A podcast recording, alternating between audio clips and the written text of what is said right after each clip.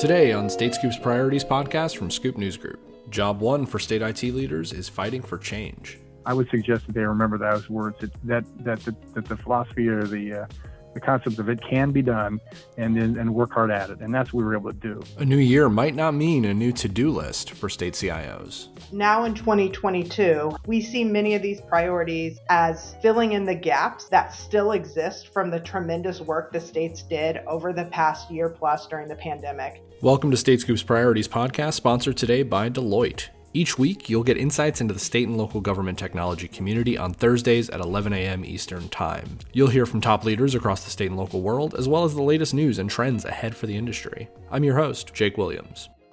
Let's take a look at what's happening across state and local government technology this week. The National Association of State Chief Information Officers annual list of federal advocacy priorities is out. The list contains four key goals on how the association wants to work with the federal government. NASCIO Executive Director Doug Robinson says Homeland Security Department officials need to clarify how states can tap into the billion dollars that the infrastructure bill includes for state and local cyber. Robinson says the cyber grant program is making, quote, real progress.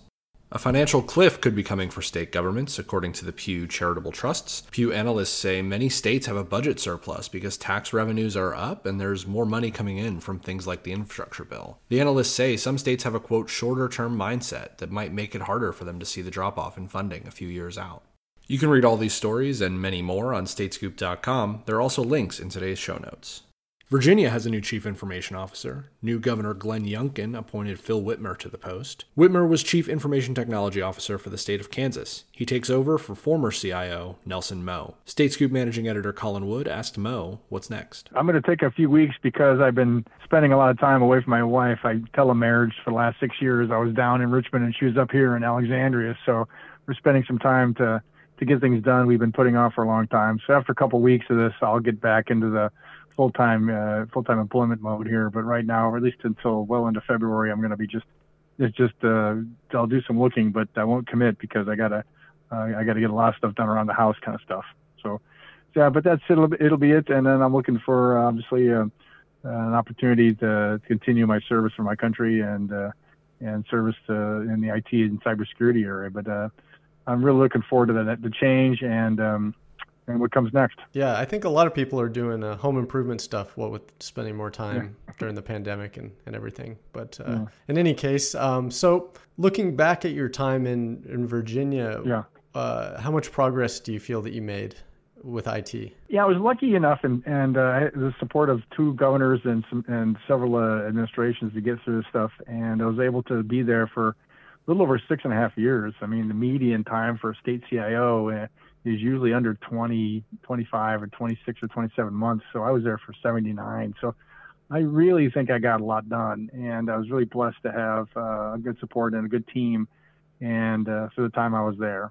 Yeah, so I made a, a significant amount of prog- uh, progress down there, I thought. And uh, Virginia, during the time I was there, was uh, did well in the, uh, the digital state surveys, was a leader in IT and leader in services, and you know, um, we can talk about the initiatives here in a second, but I want to know I felt I made, I, I, I felt like I made a difference uh, for the Commonwealth, and um, I'm very proud of what we were able to get done down there.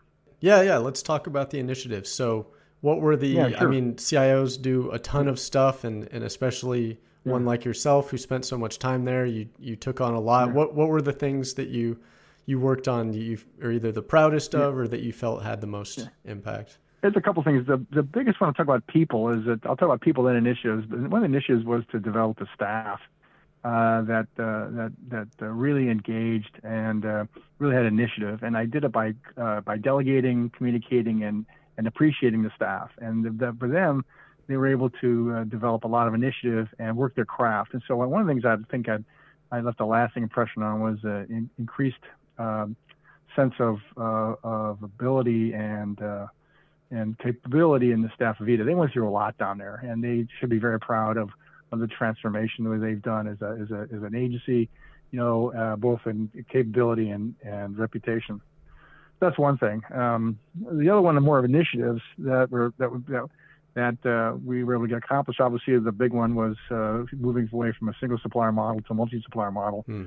That that took almost three and a half years, and uh, it set us up from a to a build to adapt uh, build to adapt model where uh, we can bring in services of speed and scale and uh, provide the 65 agencies that are under the VITA's um, infrastructure purview a lot of options. So that's the big one. You know that that was uh, went through a lot of uh, machinations up and down. Uh, obviously, we were delving too hard, but we obviously the lawsuits were adjudicated and uh, settlements were done, and um, and it taught me a lot about uh, contract IT contracting. Hmm. And uh, to be fair, Northrop Grumman, you know, they, the the contract was designed to recompense and consolidate, but there wasn't any opportunity in there to incentivize them. So uh, it, it, wasn't designed in the contract. And so going forward, we have those incentivizations in there, hmm. and um, and uh, and the exit out clauses. So you know, they, Northrop Grumman put 300 million dollars into the contract into the Commonwealth uh, back in 2004 or five, I think it was, and it was just uh, they're just trying to exit out in the best financial model here, and we were trying to do the same thing. So that's what the clash was. So, but it got done, and uh, it, it, worked out. If both parties are, are good, and uh, that would be one big one. And then from that, we've already reaping the benefits going forward. We brought cloud into the contract Commonwealth. Uh, robotic processing is a, uh, automation as a service. We've got the first, um, I think, the first uh, state uh, in the nation dual uh, messaging platform. We're going to be able to offer both Google and Microsoft here the first part of February. Let me ask you about the dual messaging yeah. choice sure. there. So that's yeah. um, that's for for for staff across executive agencies. Yeah, all sixty uh, the, the fifty five thousand entities. It won't be by individuals. I think the concept, if we roll it out, would be by agency, but each agency can pick either Google or Microsoft mm-hmm. and and go down that road. And then and then the barrier to change. Uh, wasn't that high. So if they're unhappy with it, the licensing is bad or the cost gets bad, they can shift. Now it's it's I wouldn't do it very often, but at least you're not locked in. Right, and the idea there is purely to give them choice, whereas I think most states get choice they... and choice and licensing and, and, and, and any licensing pressure, cost pressure from one one supplier, I just go to the other one, and that's what mm-hmm. I've learned.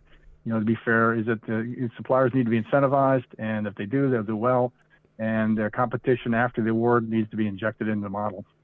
Right, right. So, how what were the challenges, if any, of setting something up like so, setting up something like that? It seems like uh, kind of a natural thing to do, but it is rare, as you mentioned. Well, it's, it's rare because you have to go through and you have to go through the barriers to inertia to change, and that's the thing. And I, if everything else that we brought to the Commonwealth the last six years was was not be not be reluctant for change and to take the transformation. I was hired as a transformational CIO, and I believe I, I accomplished that uh, to to many degrees. And one is to to have a philosophy and a common a common driving principle that it can be done. And if anything else in your podcast uh, that people take away from this is that I would suggest that they remember those words that that that the, that the philosophy or the uh, the concept of it can be done and and work hard at it. And that's what we were able to do. And so by shifting to this model, uh, this multi-supplier model, we can we can we can ad- adapt and, and put in services that we hadn't even thought about or, to, or companies that hadn't been on the on the roadmap. And so that's the beauty of it. And so you can add add the scale and scale it out, and then add competition in it. I think I've asked you this several times in past interviews, but yeah. uh, in any case, uh, so to uh, maybe another state that's considering a multi-supplier model or wants to get started or is, is just kind of considering it, what what is your advice or first steps or yeah. what have you? So the, the advice is understand that, that consolidation is one aspect, and going to an MSI model is a way to implement, way to run it. But you can have a consolidated environment but not have an MSI. Uh, when I was at the House of Representatives, we had that, but and we were the integrator, so we didn't have an outside integrator. But uh, in this case, so consolidation is one thing, and I think states can consolidate, and a number of them have, and consolidate services, and they do it because they want cost transparency, cost visibility, and a better cybersecurity overall arching model. That seems to be the the model. You know, why you know, why give everybody their car when you just rent a bus kind of thing? it's it, it, it, it is a little bit more cost effective, hmm. and uh, and certainly from in some in, in the case of commoditized IT like cloud services, it makes sense in my hmm. opinion. Mm-hmm. Um, from MSI, it boils down to um, where you want to be in the in the chain of running things. I mean, there are there are professional companies out there that do this integration of work, and it's hard for a, an entity to hire the architects, hire the engineers, to actually integrate services. It's it's it's you know, especially in today's pricing and for states uh, being able to afford these for these individuals, it's better to hire that out and then and use a shared model there. So that's been that's been my my vision here is that from a cost perspective to the, the overall states, it's better to do that. You know, how many people you know work on their own cars now? They take most of them take them to the shops really. Mm-hmm. You know, mm-hmm. I'd love to, but um, but it's it's really boiled down to something to outsource. So Right. Yep. I think. So you boil down the question. You come back and say, what? what the question your your read, your listeners are calling is, hmm. The states would say, do we want to do it, or do we do we have the ability or desire or the money to, to field this team, or do we hire it out?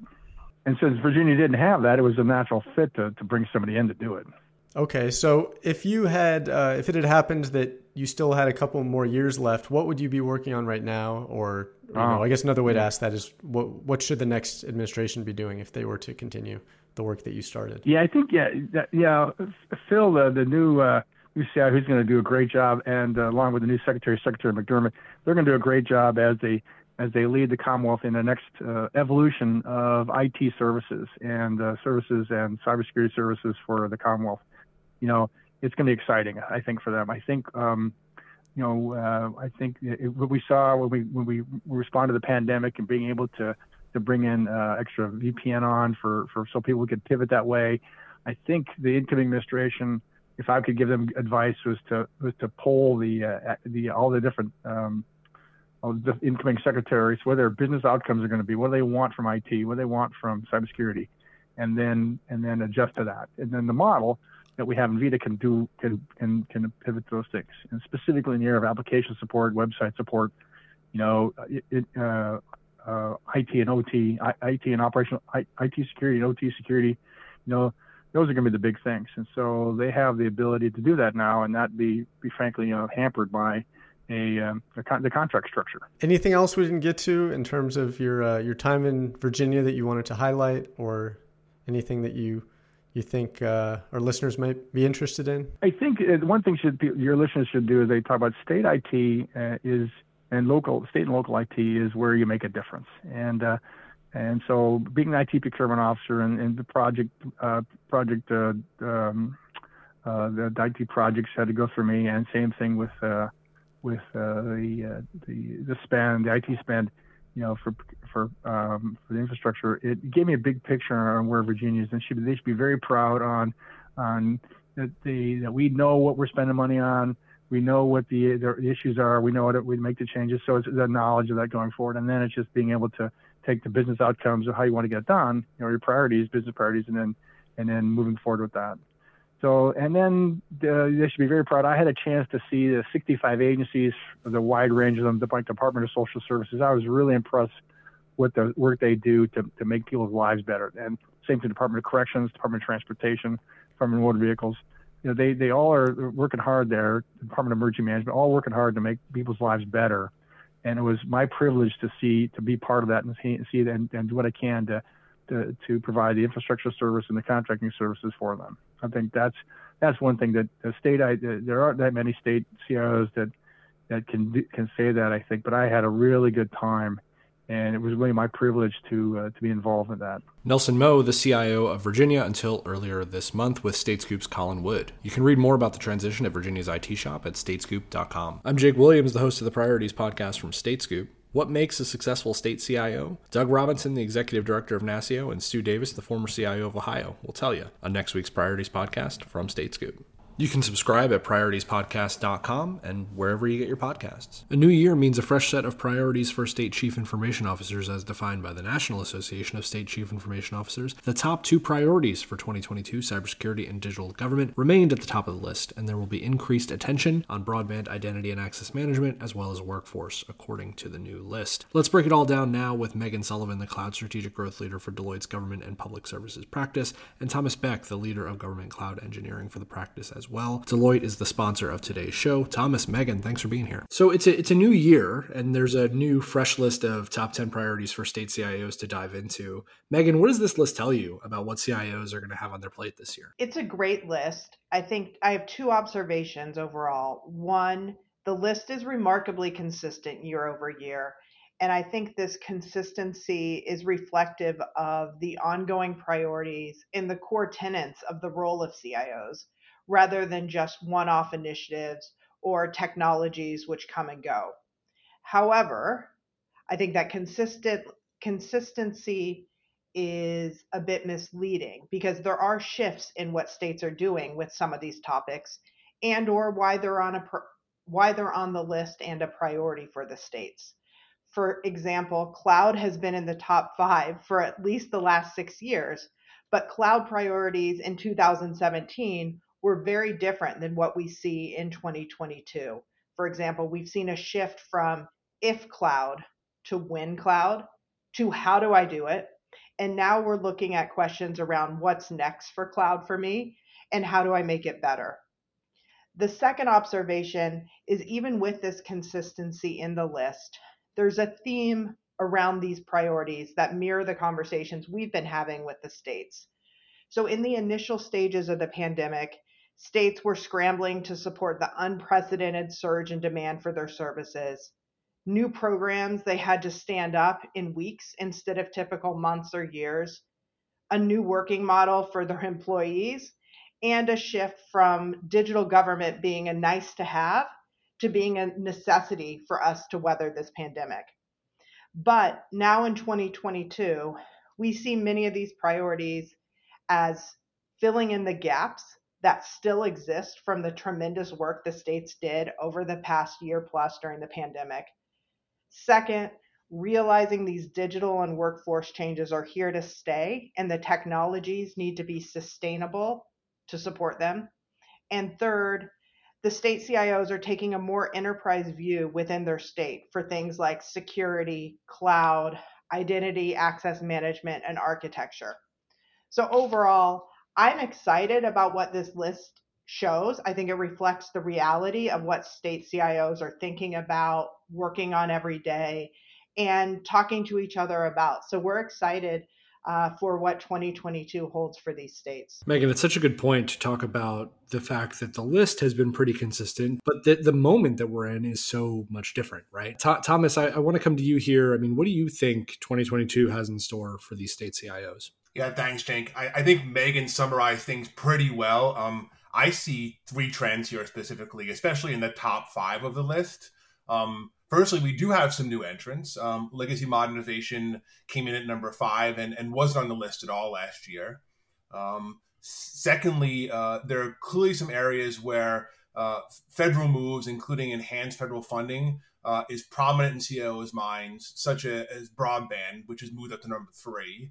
And then, uh, most importantly, as Meghan highlighted, we continue to see a focus on these uh, perennial favorites that are especially top of mind as state government uh, doubles down on citizen services such as cyber, digital, uh, digital and cloud. So a lot of a lot of repeat candidates. I think we're in for for an amazing year in 2022. You know, as as you both sort of touched on there, I mean, cloud definitely remains a massive priority for state CIOs. It may may not come in at number one, right? Cybersecurity always seems to take that spot, but but it is so so essential for for state CIOs going forward. Specifically, as Meghan said there, with it with the multi cloud as an emerging focus. Thomas, what are you hearing in your conversations with state CIOs when it comes to multi cloud?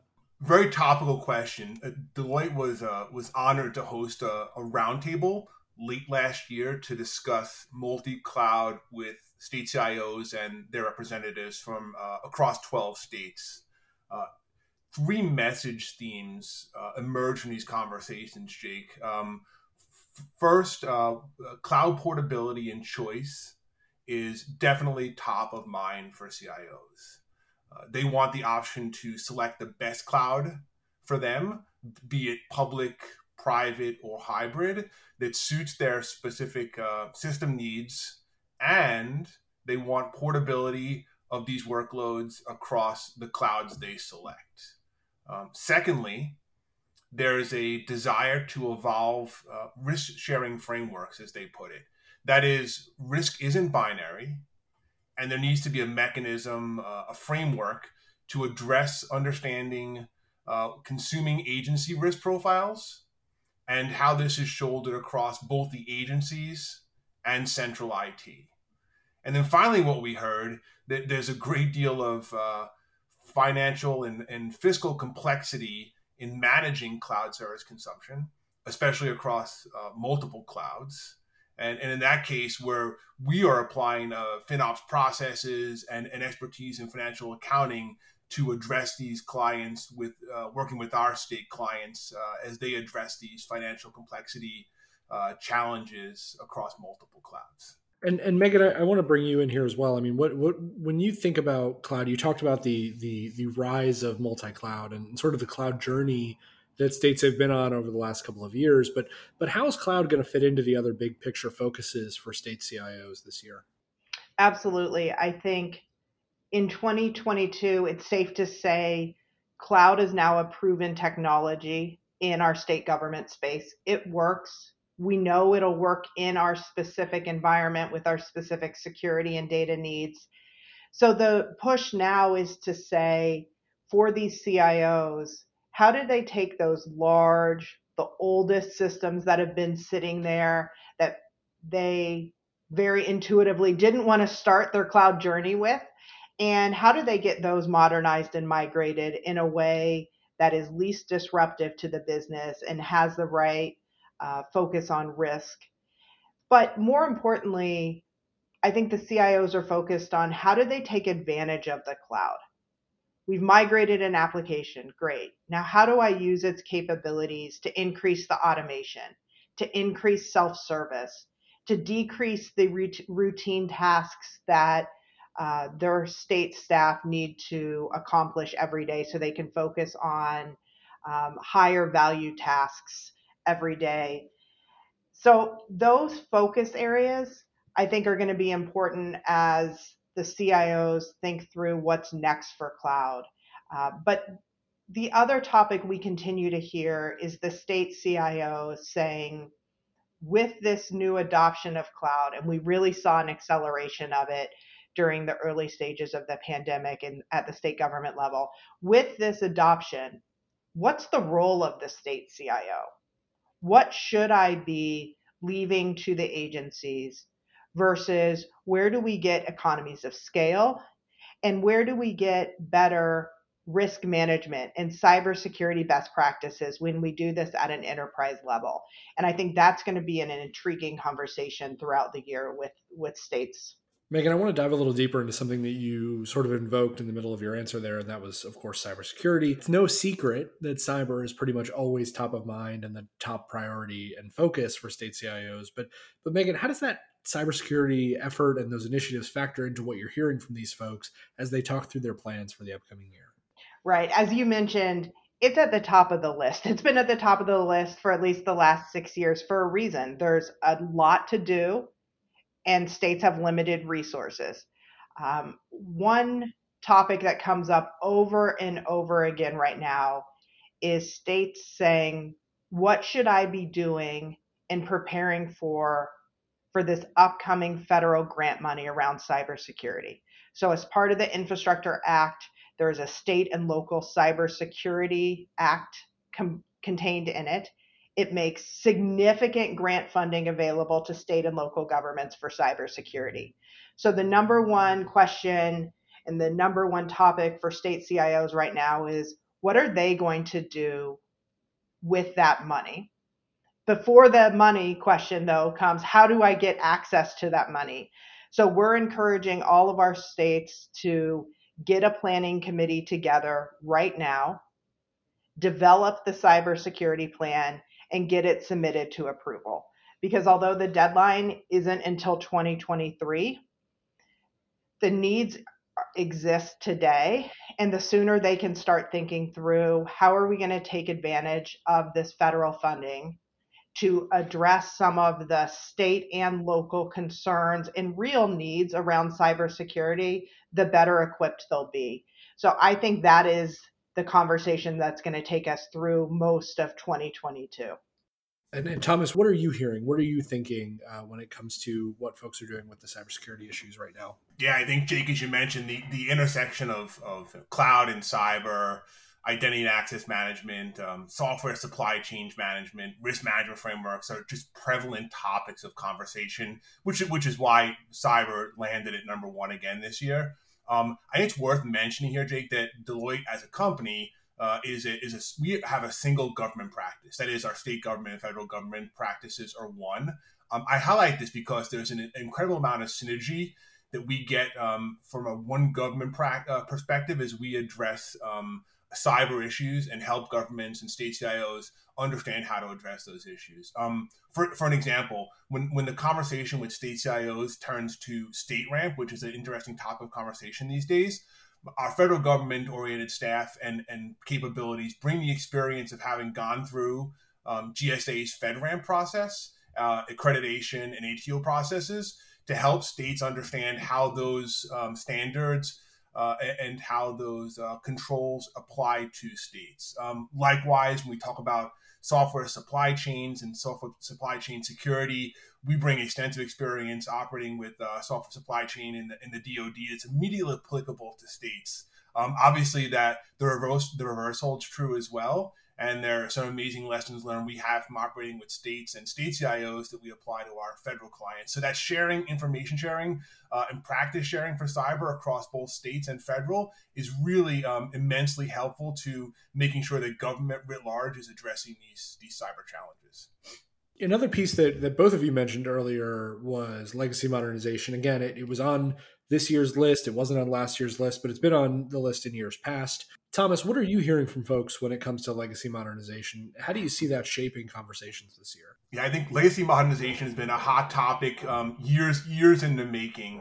Um, it, it's been exacerbated by COVID retirements, the Great Resignation's impact on the availability of COBOL and, and other resources necessary to maintain these systems, um, let alone further being stressed by systems being tasked to do things they were never designed to do, like issuing pandemic unemployment. So there's a lot of stress put on the system. Um, we went through the process of acquiring uh, and enhancing legacy modernization capabilities uh, more than 10 years ago now as part of our, our app mod studio in Austin. Um, the studio has been pretty instrumental in in in, uh, in a one-two punch. That is, um, uh, one modernize and then two migrate those modernized applications to the cloud and our clients have been highlighting highlighting these successes with with migrate and uh, uh, with modernize and migrate on stage at a number of cloud conferences last year. I think Jake, with with major CSPs very recently getting into the, the legacy modernization game, we expect to see a, a pretty significant focus on this two step transformation and modernization in the cloud in the year coming. And and Meghan, let's let's wrap it up with your perspective on modernization. Maybe tell us a little bit about what everything we've covered today sort of means strategically for CIOs as they plan for the year. Yeah, Jake, I think my head is spinning from the wide variety of priorities and challenges that are facing the CIOs. But with that being said, I think this means the CIOs need to figure out how to build on the progress they've made to date. And that sounds obvious, but what I would say is the progress to date includes the progress they've made over the last year or so, which may not have been on a strategic roadmap. So, for example, if a state rolled out some automated chatbot to deal with the huge spike in uh, unemployment questions. That's progress. How do they build upon that? How do they take what they learned in that, in essence, what turned out to be a pilot for some of them? How do they take what they've learned on those um, those steps over the past year or so and incorporate that into their roadmap moving forward? So my advice, in short, would be don't go backwards the progress they've made from a technology perspective is instrumental and they should really embrace that. And along those lines, I would say the state CIO is really thinking through how they're going to continue to socialize the role of IT with their stakeholders. Because as we've seen, we all see the role of IT in supporting everything that's happened at a state government level uh, over during the pandemic to date. And this continues. These workforce challenges, the stability the programs need, the scalability as demand spikes or then falls, the security, and those security requirements continue to evolve and change every day, and the level of automation that it can play with some of these technologies in 2022 that maybe were still a question five years ago. So as we think through where CIOs go for the coming year, we're encouraging them to take a look back as to what they've accomplished, even things that weren't on the roadmap, and really figure out how they go from where they're starting the year as opposed to where they thought they should be at this point in time. You can read more about the top 10 priorities for state CIOs on statescoop.com. The Priorities Podcast is available at prioritiespodcast.com as well as on all of the podcast platforms. This show is a product of Scoop News Group in Washington, D.C. Emily Bamforth, Benjamin Freed, Ryan Johnston, and Colin Wood helped put this show together, and the entire Scoop News Group team contributes. Until next week, I'm your host, Jake Williams. Thanks for listening.